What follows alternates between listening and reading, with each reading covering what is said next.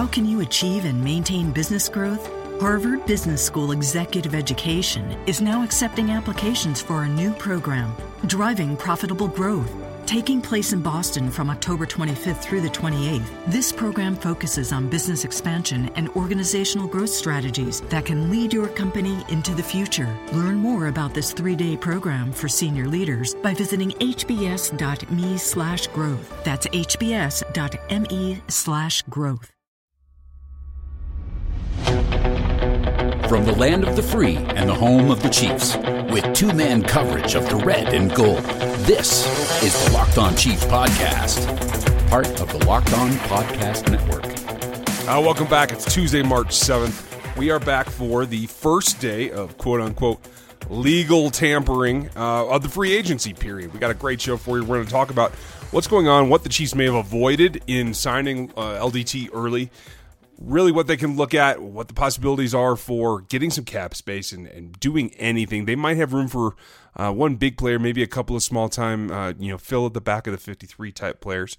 Uh, we're going to get into that. Check out the rest of the podcast network for us. Go check out the guys on NFL Draft. They're doing a great job, and man, there's been plenty going on there. What's going on in Indianapolis has been eye opening. The last couple of days have been great in terms of a team like the Chiefs that um, really needs to make and keep their backbone on their defense and try to bring their offense along. Um, there are a lot of young guys in this draft that are going to be able to help them. And as as the official numbers start to come in, we're missing a lot of data still about some of the splits and those things that we need uh, to really take a good look at who outperformed who. Um, but that's really going to be a lot of tie breaking going on in this particular run up to this draft uh, because there's a lot of good players. There's guys at every tier. I mean, two and three deep. I, and at some point, you got to differentiate between them. And that's one great thing that the combine stats do is that if you have a guy that you have similar grades on or that you think can do the same job and, and you need, you know, some kind of tiebreaker or something else, um, it's one of those deals that it can be subtle. It can be the more athletic guy may pay off for you in the end as you go down the line. There's a ton of DBs in this class. I've been tweeting some of those out. Make sure you follow me at Ryan Tracy NFL and follow Chris over at Chris Clark NFL. Uh, get some extra thoughts as we go through the process. If you missed our mid combine show, it was kind of an extra that we put out a few days ago. Uh, go back and check that out. Give you a little bit more insight on some of the prospects that are out there that are, are going to be pretty good fits for the Chiefs. Whether they fall correctly or not, we'll see. A um, lot of defensive help in this draft. It's it's strong that way the Chiefs can fill their holes. They can get inside linebackers, they can get corner depth, maybe even another corner starter, uh, depending on your perspective. They can make up for the departure of Dontari Poe.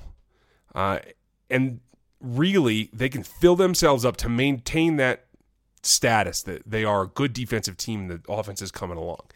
And that's really where they want to stay. Don't sacrifice one to gain ground in the other. You're going to need them both, and you're going to need your defense in the playoffs anyway. So that's how it looks today. We're going to have more all week long as the combine results come in. We're going to talk to a couple of prospects here coming up. Uh, so keep your eyes peeled for that, and we'll have more for you. But for now, let's start talking about free agency as it kicks off tonight with everybody being able to legally start talking to each other, even though they've probably been talking to each other for weeks. So uh, here we go. You know, I'm still catching up from last week, uh, and I, you know, I've been watching things, listening to things, uh, seeing all the news that comes out, and I still dumbfounded isn't necessarily the right word, but it's pretty close to how I felt when I saw they were giving LDT that kind of money. Uh, I like him as a player, but good grief, eight million dollars plus a year. Um, yeah, it puts him under contract for another five years. Uh, eight million dollars in five years will not be a big deal for a guard because uh, the contract because contracts are continuing to go up. Uh, but to see some of the things that were said about him right after that contract was announced, you know, they're talking about him being a star, and I'm sitting there going, I don't remember anybody talking about him being a star. I did see Brandon Thorn, I believe, talk about how he was underrated uh, and that he was a good player, but I never saw anybody really talking about him being a star. Um, to me, that contract just shocked me and I'm still trying to figure out how they're ever going to get the value out of it long term. Uh, he's got to he's got to improve a lot more than he did uh, this season. uh, and do it consistently for that to be something that's going to happen. But what the one thing that it does do that's really nice is it sets Kansas City up to have their offensive line under contract for the next couple of years and not have to worry about it. Um, so you look at that, and that and that's a good thing to have. Uh, you know, we're, today we're also going to look about we're going to look at free agency and the free agency dead period that is going to happen tonight. So Ryan, what were your and what was your initial reaction to the LDT contract, and how are you feeling about it? You know, a little bit over a week later. You know, that's the interesting part. Is uh, initially I was I was surprised as well what Duke and Brandon went through and showed some of his abilities. Um, is what we've been talking about all season. He's an athletic guy. Uh, his anchor's good. He's got a nasty streak. He he still gets bull rushed, although it's much less than his first season. Uh, and his he's ability to reset and re-anchor, I think, has come a long way. Um, and I, I still see him on a steady arc, getting better and going up in terms of his value. And honestly, the more I think about it, the more I get where they're going because I agree with you. I think he's still, I, I ranked him in the offseason. He's, he's an average NFL player. A year before that, coming out of McGill, and the year before that, when he was in college, he was not even close. He was a poor offensive lineman when he walked into this league, and he has worked hard and improved. I think what it comes down to is that Reid and Dorsey, and I, I it feels like they're lockstep on this. They see his progression continuing and I think they're I think they're looking into the future a little bit. Uh, when they got to thinking about how can we upgrade this offensive line, you're talking about uh, Zeitler out of uh, Cincinnati. They're, they're talking ten million dollars for a guard on average, and if you wait another year and let LDT have another year of progression and get that much better. I mean, if he continues his arc by the end of next season, he's going to be an above average, maybe top 20 guard in this league. He, I would bet that he can continue that. So I think they're looking down the line going, you know, if we let him go to free agency after next season, just to retain our offensive line and try to keep some of the continuity that we've been building, we're going to have to pay, you know, 10 plus because that'll be the rate by the time the market resets next season after these guys are going to sign these bigger contracts and there's going to be a couple of them. Man i think they ended up saving themselves some money in the long run uh, so long as he continues his development that's really the name of the game. Well and you look back at what they did with fisher and fisher to me is another one of those contracts that some people were surprised about. I wasn't uh, when it came to fisher i thought he was above average when it came to left tackles to begin with. He may not be, um, you know, the player you were hoping he would be another, the, as the number one overall pick, but uh, I think he's above average left tackle, and obviously 12 million, 12 million a year for an above average left tackle is well worth the money. Uh, because it protects that backside of your QB. And I do think the Kansas City is going to have a young guy that they're going to have to put back there uh, to learn behind Smith and you know, hopefully after this se- after this draft season, they're going to have that guy, uh, and so protecting him is a good thing to do. Yeah, I think when you look at them as a whole, as a line, the only question mark I, this clearly gives LDT that he's the future at right guard. I think the only question mark is really can Parker Ehinger get back and can he be healthy and can he turn into the guy that they foresee him being?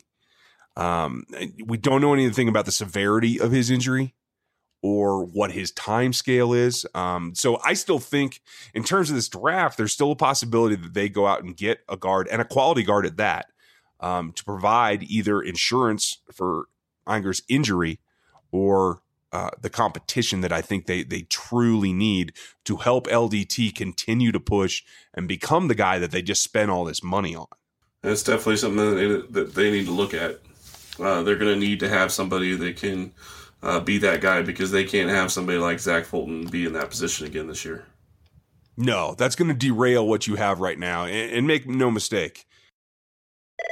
Hi, you've reached the high fashion hotline. Hi, my family's going to a tailgate and I want our style to stand out from the crowd. Just go to Old Navy. Old Navy? Yep, Old Navy's got all the latest fall styles. Plus, during Old Navy's colossal sale, you'll save up to 50% off store wide. Did you say up to 50% off? I did, so don't sit on the sidelines. Old Navy has the perfect pants from 19 bucks, stylish dresses from 15 bucks, and comfy tees for the family from just 6 bucks right now at Old Navy and OldNavy.com. We're cheering for Old Navy. High fashion, Old Navy. Valid 10 2 to 10 10, select styles only yes, they're going to have to go with a younger quarterback. Hopefully, they get a guy that they like in this draft so they can spend a year learning from Alex Smith.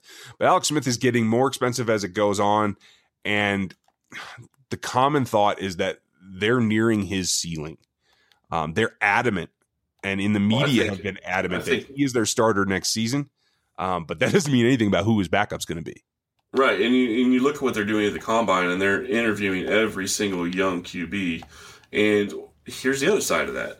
What has Dorsey been doing when it comes to first round picks? Preparing what's, what's for the MO? future. His MO is to pick somebody a year before they're needed. Yep. Uh, Chris Jones doesn't necessarily fit that for Dontari Poe, but it's as close to uh, you could as you could probably get when you're talking nose tackle because generally you're not going to find those guys in the first or second round. Those are going to be later type guys. Um, but Chris Jones filled a huge need to begin with because he's so disruptive. He's more of what Poe is not. That's true. His style of play is more aggressive. Honestly, if you were just going to look at what his abilities give you, you'd think that he's more of a disruptive, you know, three technique in a four man front, a Tampa two kind of penetrating defensive tackle. But man, it, that skill set can be used, and I think it not like only, a Warren Sapp, huh? Right. I wasn't going to go there, but okay. well, that, I mean, that's the comp. I mean, that's the gold I'm standard not, that you're looking for. I'm not saying he's Warren Sapp. I'm just saying that's the type of player you're looking at when you're when you're talking about that type of player. Yeah, and while you said he's not a replacement for Poe, uh, other than the fact that you're you thought you were probably going to lose somebody important to your defensive line, and you took another uh, explosive player who maybe isn't the same position. I don't think Chris Jones should be at the nose. But in terms of upgrading your unit one for one, I think you accomplished that. Uh, and the thing that I'm encouraged about is I think because having Chris Jones on the field uh, to exploit and use his abilities best, it means Bob Sutton has to get more aggressive. And I think that's something that's been lacking from this defense and can help this defense quite a bit. No, you don't think Sutton's not aggressive, do you? No, you never heard me say that. Oh, almost every day I've ever heard you talk. Well, yeah, there's that. So it, the interesting part is you have those things going on, and I've enjoyed the media part of what the Chiefs have done because they've been, like we said, very outspoken that Alex Smith is their starter next season. Period. End of story. I think it took them out of the Romo talk, which I'm very thankful for. But I think the other interesting thing that they've said is um, they've been adamant, John Dorsey in particular, that hey, you know, we're done we're out of the free agency thing. So just just scratch us off your list. There's nothing to see here. Uh, and, and, I wonder if that's a, a, fabrication to try and take some heat off. Uh, tonight, uh, as of uh, this evening, is the official tampering period where teams can start talking to potential free agents representatives uh, in order to start lining up some deals that they can sign on the 9th. you know, I, I think he's looking at basically saying, okay, well, we can afford to spend money because you got to remember they're going to get back – close to seven million dollars when Nick Foles is gone. Um, currently, he's counting against their cap, but you know, eventually, uh, he will not count against their cap, and, and they'll get you know seven, close to seven million dollars back. Um, but you know, you look at it and you're like, and, and you realize that you know maybe it is possible if they're done. You know, they really say they want Dontari Poe back. Well, if you want Poe back, uh, your best chance of getting him back is is probably to sign him to a contract but the question is whether or not he's going to be worth the contract that he's going to be offered by somebody else. And I have a feeling that somebody's going to offer him a contract that's going to be uh, way more than what Kansas City really wants to spend. Yeah, and, it might be more. than I'm sorry. Want. I'm sorry. You're not going to. You, you don't give him quarterback money just because he can throw a little bit of a lob pass either. You know, it, and that may be true, but I, I have a tendency to think once he gets out there and starts looking around that I, I wonder if the back injury doesn't soften his market more than he expects. It could be. It could also be that they just have no intention of keeping him, and uh, because he's going to want more money than they feel he's worth. And, you know, honestly, if I'm Kansas City, I look at that back injury and I say, you know, I don't know that I can justify giving him more than, you know, seven, eight million dollars a year just because of that back injury. Yeah, I'm with and, you there. And people are saying that that, and some people may say that's ridiculous. He's worth more than that. Not if he can't play. And honestly, he has, he's played well. He does well when it comes to taking up double teams but he's not the type of player he was two, three years ago. Yeah, I agree with you completely. And you know, normally I would say if you have a guy that's that's iffy injury wise, then you tie you tie his contract structure to playing time. Make sure you can get the snaps out of him. But you know, Poe's played a ton of snaps.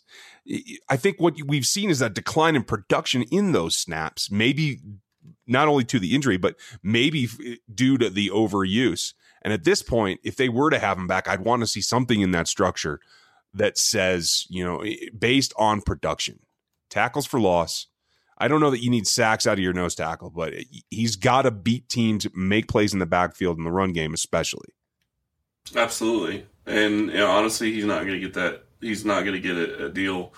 I, I, don't think he's going to get the huge deal that he he wants. And you know, I get it. I mean, you you look at what he offers as a player and he can be disruptive.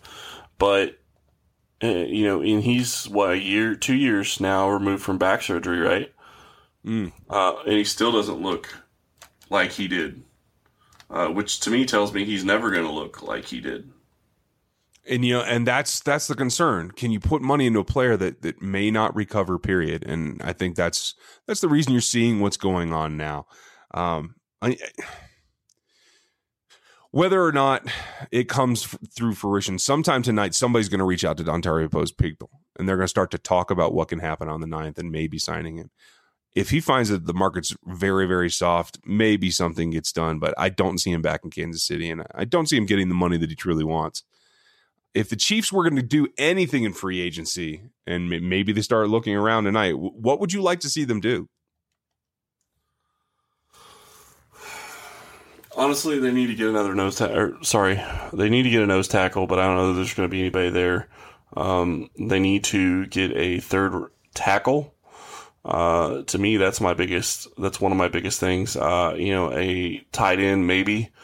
Um, those are probably at the top of my wish list. If you can find a cheap corner that you think really fits your scheme and fits what you want as a corner, maybe you go that route too. Uh, but I think you're going to have a real hard time finding a Sean Smith type guy in this free agent class. Yeah, I agree. Uh, there's a ton of guys, and we're going to talk about as they come through. Uh, there are a ton of guys in this draft class. I mean, I can see the Chiefs going two corners in this class because there are so many of them that are worth spending draft picks on that will evolve into guys that will take over other positions. I'm I'm excited about that, but uh, we will circle back. Uh, we didn't get to the uh, the offensive line standout that we were going to talk about. We'll hit that tomorrow, folks. Uh, thank you for listening to us today. We'll be back with you then. Thanks for listening to the Locked On Chiefs podcast. While you're out there, give us a rating or review, and reach out to us on Twitter at Ryan Tracy NFL and at Chris Clark NFL. We'll talk to you next time.